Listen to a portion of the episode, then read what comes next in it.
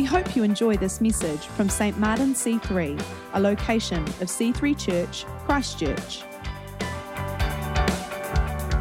This month, we are doing a series focused on missions, and we're going to cover the gamut. We're going to look at what missions is, and we're going to look at how to do it, and we're going to look at how we as a, a community of believers can impact the community of uh, St. Martin's, where we find ourselves, and, and, and, make a real difference.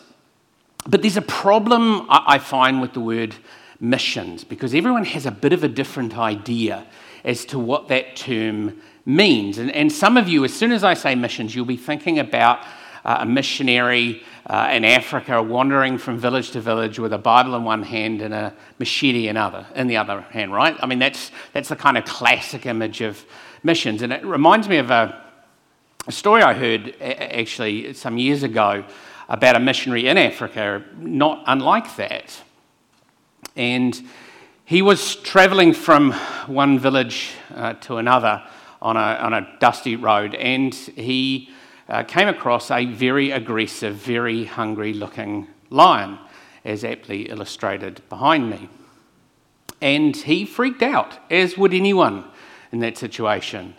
And, you know, being a God fearing man, his response to that was to drop to his knees and, in the midst of his panic, pray. And, and as the lion started to charge towards him, the first thought he had to pray was, Lord, make this lion a Christian.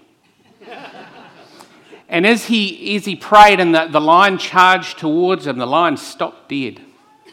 And the lion made eye contact with him, and then the lion closed its eyes. And it bent down on its front paws like this.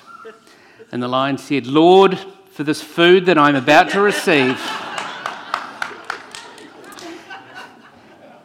Now, the point of the story is this that mission is so much broader than just someone wandering around Africa from village to village. In fact, that idea is about as old and dusty as well that, that joke that I told.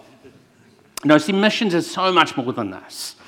And I'm not going to go too far down this path because John T is going to talk about this next week and really unpack what missions is. But because we're, we're starting today, I, I kind of need to do just a little bit to get us all on the same page so that we, we all understand more or less the same thing when we refer to mission.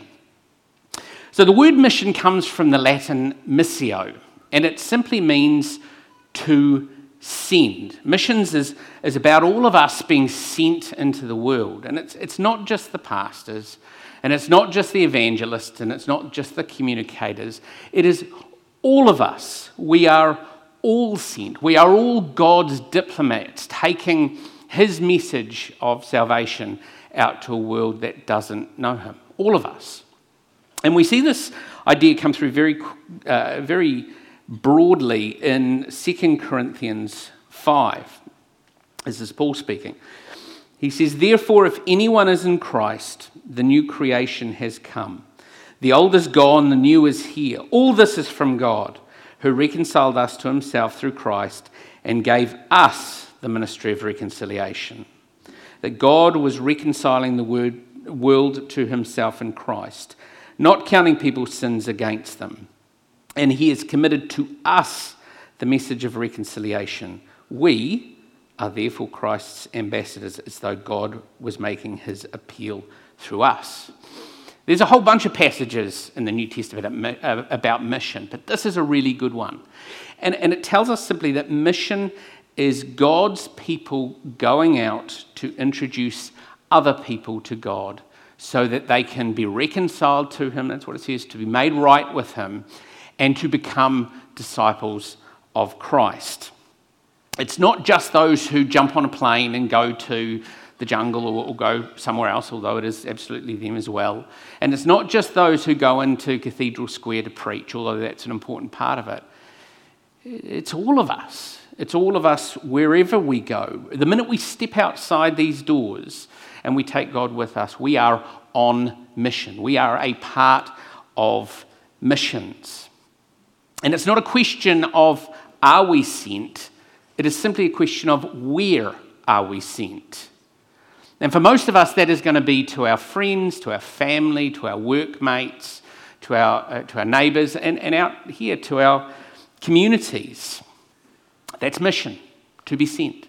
It's really simple. Question is why? Why would we do this? Why would we go out and, and share our faith, which is a bit scary? Why would we risk being embarrassed, being humiliated, and, and in this environment, potentially losing a job or, or losing a friend? Why would we take that risk of humiliation? Well, that's what I'm going to talk about today. I'm going to talk about the motivation for mission, right? This is, this is where we're starting. Rather than deep diving into what mission is and how we should do it, we start with why. Why should we do it? Because if we don't get that right, then the rest is going to struggle a little bit. And in fact, I'm not even going to ask, answer the whole question of why. I'm going to zoom right into what I think is the most important part. What's the core?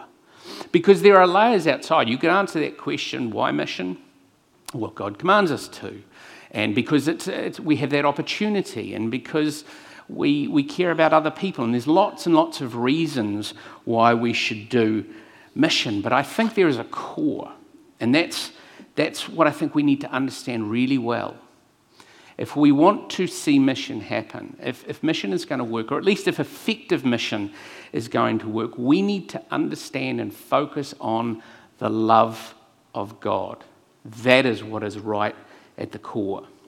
If we're going to build a, a house of mission, which is what we want this to be, then we need to make sure the foundation is the love of God. Because if it is not, then that house is going to get real rickety real quickly. So, if imagine you're in, in my situation, you've got to, you've got to talk about the, the love of God. Where do you even start with that in the Bible, right? Because it's, it's the theme of the whole Bible. So, how do, how do you pick a small piece out and in 20 or 30 minutes try and elucidate that? I mean, do you start with the cross? Do you, do you start with what Jesus did on the cross, this act of unbelievable self sacrificing love, putting, putting our needs and our relationship with Him uh, above Himself at huge cost to Himself? Or do you go to something a bit more intimate, like Jesus washing the feet of the disciples and, and, and in a way that just shows his, his humble nature and his tenderness and his love and, and his desire to engage with us at that really close level? Or do you focus on some of the stories, like Zacchaeus up in the tree looking down at Jesus, you know, this, this reviled character in his community, and Jesus brings him down and, and sits and eats with him and shows him love? Or the, the Samaritan woman at the, the well, again, this, this, this person that Jesus should never have been talking to. And he sees this invisible person and he, he shows her love and care and affection. Where do you start? Well, I decided that I would follow my heart because this is about love, right?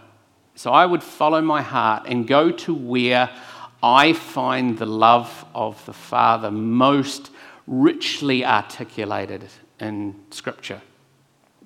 And for me, that is a story that is only in one of the four Gospels. And it is, it, it, it's a little bit different. It's a little bit unusual and it's very densely packed. And for this one, we're going to go to Luke 15. It is, and you'll be familiar with it, the story, the parable of the prodigal son or the lost son. And I'm going to read this out, but I'm not going to read the whole thing because we're, going to, we're just going to zoom in real tight at one part of the story. Luke 15. There was a man who had two sons. The younger one said to his father, Father, give me my share of the estate. So he divided his property between them. Not long after that, the younger son got together all he had, set off for a distant country, and there squandered his wealth in wild living. After he had spent everything, there was a severe famine in that whole country, and he began to be in need. So he went and hired himself out to a citizen of that country who sent him to his field, fields to feed pigs. He longed to fill his stomach with the pods that the pigs were eating, but no one gave him anything. And when he came to his senses, he said, How many of my father's hired servants have food to spare, and here I am starving to death? I will set out and go back to my father and say to him, Father, I have sinned against heaven and against you. I am no longer worthy to be called your son. Make me like one of your hired servants. So he got up and he went to his father. But while he was still a long way off, his father saw him and was filled with compassion for him. He ran to his son, threw his arms around him, and kissed him. The son said to, the, said to him, Father, I've sinned against heaven and against you. I am no longer worthy to be called your son. But the father said to his servants, Quick, bring the best robe and put it on him. Put a ring on his finger and sandals on his feet. Bring the fattened calf and kill it. Let's have a feast and celebrate. For the son of mine was dead and is alive again. He was lost and is found. So they began to celebrate. Now, those of you who know the story will know it then goes on to talk about the elder brother, who is rather less uh, charitable than the father. But we're not going to talk about the elder brother today. In fact, we're not even really going to talk about the prodigal son. Today, we are just going to zoom right in tight on the father, who in the parable represents God and tells us quite a bit about God. So let's set the scene because to really understand this parable, you need to understand something of the culture of the time in which the parable was set. And the first thing to notice is that the son demands his inheritance from his father. Now, as a father, I could say if my uh, sons did that to me, they would get uh, a pretty stern response. But if we zoom back into first century Palestine, then I can tell you this is an outrage. This is a deeply hurtful and hateful thing for a son to say to his father. It is, in essence, saying, I don't want you, I just want what you can give me. I, I, I kind of wish you were dead already. That is how harsh this statement is. It's, it's, a, it's a big, big deal. And let's be honest, sometimes this is how we interact with our Heavenly Father, don't we? We kind of, I, I don't necessarily want to be with you right now, but I'll take all the blessings, right? That's, that's kind of part of what's unraveling as the story goes on. But the curious thing is that the Father doesn't argue with the Son, the Father doesn't get angry. He just says, okay. He respects his choice, he respects his free will, and he gives him the inheritance, and Father lets him go. Just like God lets us go when we do the same thing. He respects him. So the son then goes off to a distant country, not a close country, mind you, but a distant country. He is wanting to get as far away from his father as he possibly can. He wants to be independent, he wants to make his own choices, he wants to do his own thing and be completely free from the father's influence. Again, you may feel some echoes in things that you've done at times, getting as far away as you can. But then, once again, as sometimes happens to us, things go spectacularly wrong for the prodigal son, right? He is desperate. He is driven into poverty. And it's not until he reaches that low ebb, because he's human, that when he hits the bottom of the, the, the barrel, that he finally makes a good decision and he decides he is going to go back to his father. He, is, he, he thinks, This is crazy. Why am I doing this? and he is going to go back to the Father. Now, all of this is preamble to what I really want to say. This is where the story gets really good. And we, we focus on verse 20. The, the son gets up and he went to his father. But while he was still a long way off, his father saw him and was filled with compassion for him. He ran to his son, threw his arms around him, and kissed him. One verse. But oh boy, there's a lot in that verse. First thing to notice the father saw him when he was a long way off. How's that? How does that happen? He's looking for him. The father is watching for him constantly, every day, watching and waiting for that son to come back. He is eagerly anticipating and hoping for that moment when the son will return. And the father did not give up on the son, even though the son had completely given up on the Father. This tells us something about God. And when the Son appears, it says the Father was filled with compassion. Now, this is a great word in the original Greek. It literally means your liver and intestines and kidneys. That's what the word means. And what it's reflecting is it, it is this deep, deep care and connection. It is, it, it's like they're going overboard trying to express how deep this concern was, right in the, in the gut. So the father is not angry or chiding when the son comes back. What's the father thing? He's saying, Is my son okay? Is my son suffering? Is, is my son doing okay? That is what he cares about. That's where his heart is. And so what does he do? He picks up his long cloak and he runs to his son. Now, again, to us, this is, this is no big deal. It's, it's a little eccentric. It's maybe it's quite exuberant. But again, let's go back into the culture of the time. This time, you have what's called an honor shame culture. It's still quite prevalent uh, uh, around the world. It's still the, basis for culture in the Middle East, but it's a little bit foreign to us. We don't operate like that in, in the West. But everything is about preserving your honor. And to do anything shameful just brings you down. You, you are almost sort of excluded from society. For an older man to, to do what the father does here is absolutely, totally socially unacceptable. It is humiliating. It is deeply, deeply shameful and would have absolutely lowered his standing in the community. It's an outrage.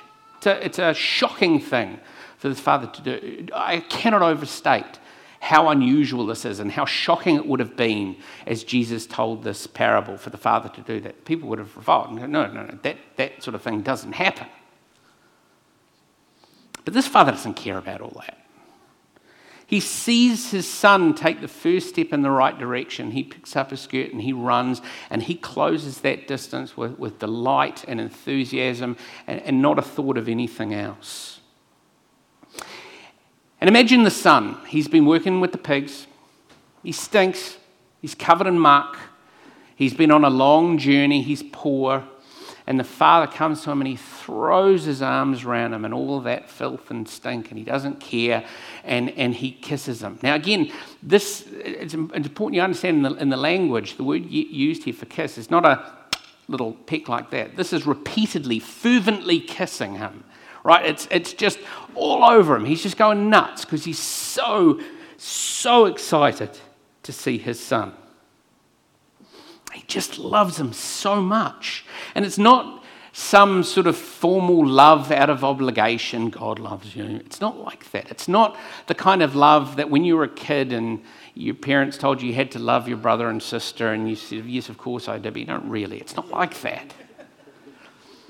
It is a love of deep acceptance and affection. It's a like as well as a love. It's a delight, it's an adoration as well as a love. And then, just accepting the Son back wasn't enough, see what he does next. He does four completely unnecessary things. He puts on him a robe, a ring, sandals, and then he orders a feast be thrown for the Son. Why does he do that? These things aren't necessary. He's restoring him. He is restoring his honor. He is bringing him back. He is communicating the fact that you are 100% my son. You're not down here, you're right up here. You are completely welcome back. You are completely covered. You are my son. You are honored. I'm not going to hold anything that you've done against you. That's not going to be part of it. You, are back. You're fully back. And that's that love of God just overwhelms all of that other stuff. Now, again, if that were me, it'd be a little bit different. I can promise you there'd be a wagging finger. If, if my kids had gone out and done that, they wouldn't get necessarily such a warm response, would you, boys? No, you would not. There would be some anger. There would be some, some home truth. And wouldn't you expect that? I mean, again, put, go back 2,000 years to when the story is, is told. Wouldn't you expect that? But that's not the case. There's none of that. The Father just leads with love. That's all there is room for here. A father absolutely enamored with his son and so desperate to be back in a relationship, so excited to be back in a relationship, and for the son to know the healing of that love. That's what our God is like. Absolutely, 100% and completely. This is a story he chooses to tell about himself so that we understand how he loves those that turn and come to him. This is what he's like. This is a father who would shame himself and, and run and throw his arms around you. Celebrates when you come back to him. That's, that's what he's like. And let us not forget, in the story, the son doesn't get any of what he deserves the anger and the rejection. And he gets all this stuff, all this restoration and healing and love and all of that that he does deserve. And it's a reminder that God's love does not, thank goodness, depend on our faithfulness. Because we are often not faithful, we are often demanding, but God continues to love us nonetheless. Isn't that phenomenal? For God so loved the world that he gave his one and only Son, that whoever believes in him should not perish, but have eternal life. And we know that verse so well, but man, this is extraordinary. C.S. Lewis puts it slightly differently. He says, When Christ died, he died for you individually just as much as if you had been the only person on earth. My favorite author, Brennan Manning, says, God loves you just as much as he loves his son, Jesus Christ. This is what Scripture says without nuance and with utter precision. Just think about that for a moment. That God loves you as much as he loves Jesus Christ, his son. The very thought of it. This is our God. I want you to close your eyes for a minute, just, just for 20 seconds. Just think about that for a moment. Think about how much your God loves you.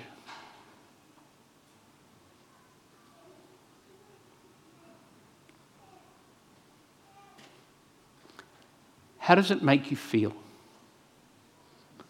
Right now, what does that do to you in your heart? You can open your eyes. Now, some of you will have a smile in your heart. Some of you will have a smile on your face. Some of you will get it. Some of you will go, Yeah, that's right. And if that's you, you are 100% in the right place. Stay there. Now, others of you may be a little bit skeptical and feel like I have overemphasized the love of God. And you'll be bristling inside and saying, But you haven't talked about his holiness and his righteousness. Maybe. But I'm prepared to take that risk. I'm prepared to believe that if we dwell upon his love, it will lead us to his holiness. I believe we'll talk about righteousness another time. Today is just for his love.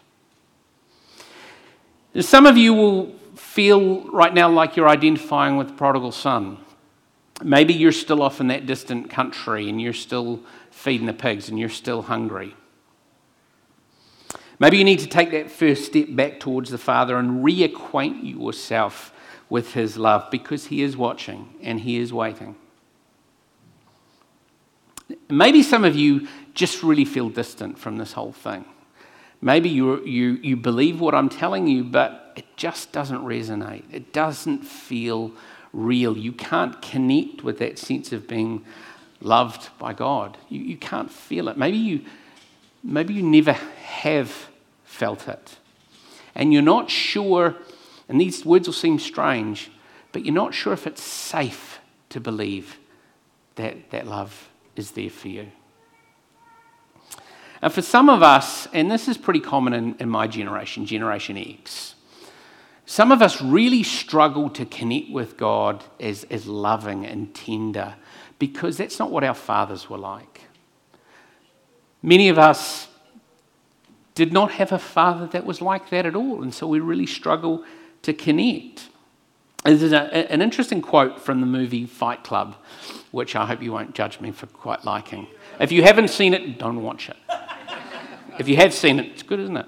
Um, and in the film, the main character, Tyler Durden, says, Our fathers were our models for God. If our fathers bailed, what does that tell you about God? That's, that's kind of, that's a Gen X kind of thing to think. And, and some of you will instantly relate to that. Some of us feel that way. We, we project our fathers onto God. Our fathers were angry and judgmental, and guess what? We struggle with the idea that God is angry and judgmental. Our fathers uh, were distant, and so we feel like God is distant. Our fathers were disappointed in us.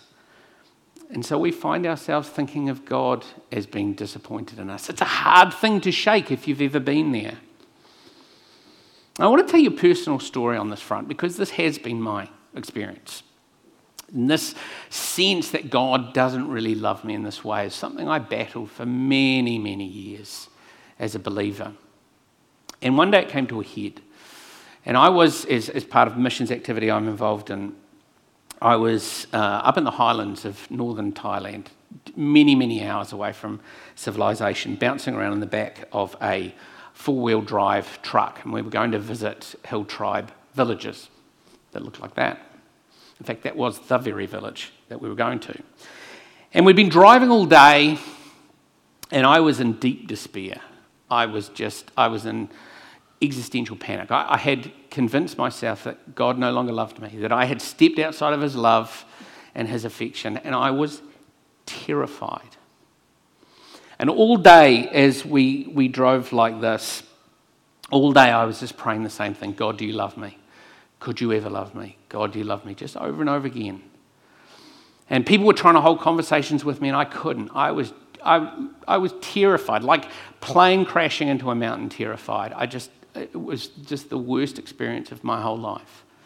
And then we got to the village and we, we, we had some food, and, and then everyone went to sleep. And I was sitting on one of these teak uh, stilt huts, sitting in a corner with a sleeping bag around me. And I prayed all night. Hadn't done it before. I don't know that I've done it since. I just prayed all night, over and over God, do you love me? Could you ever love me? Whew, boy, that was a tough time. All night, God, do you love me? God, do you love me? I was exhausted. I was absolutely the end of myself. And I remember sitting there and looking out the door and, and seeing the first rays of, of the morning sun come through the jungle, which was ordinarily beautiful, but I was just exhausted. And I prayed one last time. I said, God, do you love me? And He spoke to me. For some of you, that will be commonplace. For me, it never has been. But He spoke to me. I said, God, do you love me? And He said, Of course I do. Four words. And boy, I tell you, in that moment, my whole life was changed. I just, that sense of his love absolutely washed over me head to toe. And I worshipped him and I, I, I wept and, and I just, I sung that song, I Love You, Lord, very quietly because there were other people around. And I was just uh, so gripped by the sense of the reality of the love of God. Does God love you? Of course, He does. The same God that made it clear to me is the same God who would pick up his skirts and, and run and throw his arms around the prodigal son. Would he do that? Of course he would. God is love. See, for us, love is a trait or a characteristic or, or, maybe an action, but for God, it is his identity. He can be no other than love. In the novel Descent into Hell, the main character says, God's love is a given. It is always there, waiting patiently for us. We need only turn to Him to receive it. He is pleased with our efforts, but even more pleased with us. That's why He made us. You cannot earn God's love because He gave it to you before you started to earn it. Do you get it? Do you understand? Because as we begin Missions Month, it is critical that you understand God's love and you draw it into your heart. That is, that is the only way that missions really happens. That has to be the motivation. Is that, that wellspring of love in your heart? That has to be the motivation for effective missions. See, too often uh, a mission month starts with someone like me standing up here saying, You people need to be doing more. You need to share your faith more. And don't you know there's people dying out there? and, and so the, the goal, or at least the likely outcome, is that you all feel a bit guilty and you go out and you do stuff for a wee while as long as that guilt lasts. But the thing is, guilt doesn't last that long, does it? It fades away, and so does the action fade away that goes with it. So instead, I want to start Missions Month by encouraging you to remind yourself of your first love for God. The best motivation for whatever we do in missions is a heart response as we ponder the magnitude of God, of His love. I don't, I don't particularly want you to get excited about missions out of guilt. And I don't think God does either. I don't think that's what He's after here. It's just, then it's just an obligation. But when we cling to and, and we really experience the love of God like the prodigal son did, maybe that love will sustain us in mission. Maybe that love will change our mind and, and give us something that we actually want to share with others, even when it's scary to do so. The, the, the fear doesn't necessarily go away. But we find that that love in our heart is something that we just have to share. Maybe we will see enough value in that love and, and treasure it, and, and we'll overcome our fears and our hesitations and step into the unknown. And, and maybe we'll, we'll start that conversation. Maybe we'll go talk to that person. Maybe we'll, we'll help that person. Maybe we'll pray. Maybe we will weed a garden for an older person. Maybe we'll, maybe we'll do something. But before we find our our courage and our boldness, before we share the good news, we have to remind ourselves how good it is. And that's what today's about.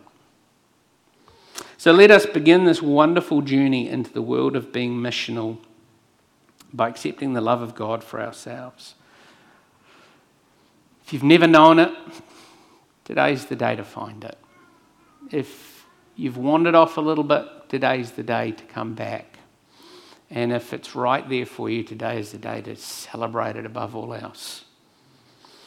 So take off your uh, impressive, acceptable, everything is going well in your life Christian cloak and just spend some time soaking in the love of God because that's what we're here for. And if you have never experienced the love of God, I'll get the music team to come up. If you have never experienced the love of God and you find your heart being poked today, then we need to have a conversation today. And, and, and as they're playing this next song, come on up. If you need to be prayed for, come on up. If you need to be reminded, come on up. If you need to be introduced to the Father, Come on up afterwards and we'll pray for you. I want to finish with this the words of a persecutor of Jesus' followers, a man who had a dramatic encounter with the love of God and found out for himself what God's love looked like. Take these words into your heart. For I'm convinced that neither death nor life, neither angels nor demons, neither the present nor the future, nor any powers, neither height nor depth nor anything else in all creation will be able to separate us from the love of God that is in Christ Jesus our Lord. That's true. Thanks for listening to this week's message. To learn more about our church, visit c3chch.org.